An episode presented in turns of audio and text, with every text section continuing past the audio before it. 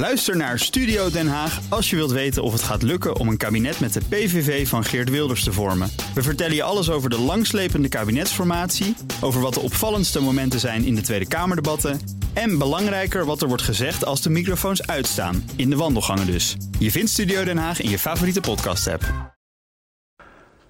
Nog een weekje of zo en dan weten we wie er gelijk hebben. De anti-maatregelenbrigade van Marianne Zwagerman, Kees de Kort, Maurice de Hond, Thierry Baudet en Donald Trump. Of Jaap van Dissel en Marion Koopmans, de leveranciers van die 50% kennis aan Mark Rutte en Hugo de Jonge. Dan is het meer dan twee weken geleden dat de Dam volliep met 5000 demonstranten. En dat in Amerika in elke grote stad demonstraties plaatsvonden en rellen uitbraken. Komt er dan een coronapiek of zijn er niet of nauwelijks meer besmettingen? Het is misschien wel het spannendste moment van de hele coronacrisis.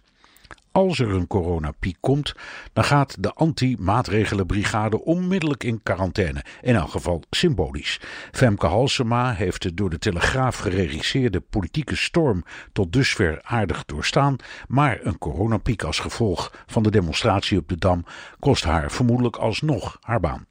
De door Jaap van Dissel en Marion Koopmans aangeleverde kennis aan Mark Rutte en Hugo de Jonge gaat van 50 naar minstens 75 procent gastronomische pioniers die net weer begonnen te wennen aan een hapje eten buiten de deur, annuleren schielijk hun reserveringen. Maar het omgekeerde is ook waar. Als er geen piek komt, gaat de vlag uit. Femke Halsema verandert, nee, muteert om in stijl te blijven, van virus van het kwaad tot bevrijder van het coronajuk. Sociale afstand, een noodwet van Grapperhaus gaat toch weg. De anti-maatregelenbrigade gaat dansend door de straten. De vlag gaat uit. Oma knuffelt haar kleinkinderen.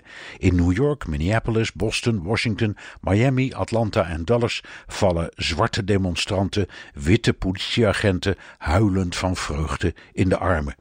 En die tweede golf dan? Ach, dat zien we dan wel. De gevreesde piek na hemelvaart bleef in Nederland immers ook uit.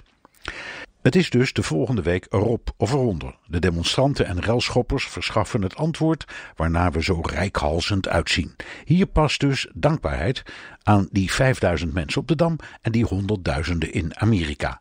Medische experimenten met mensen zijn verboden, behalve als ze het zelf doen. Zie hen niet als boosdoeners, maar als proefkonijnen, als pioniers, als forsers naar de waarheid.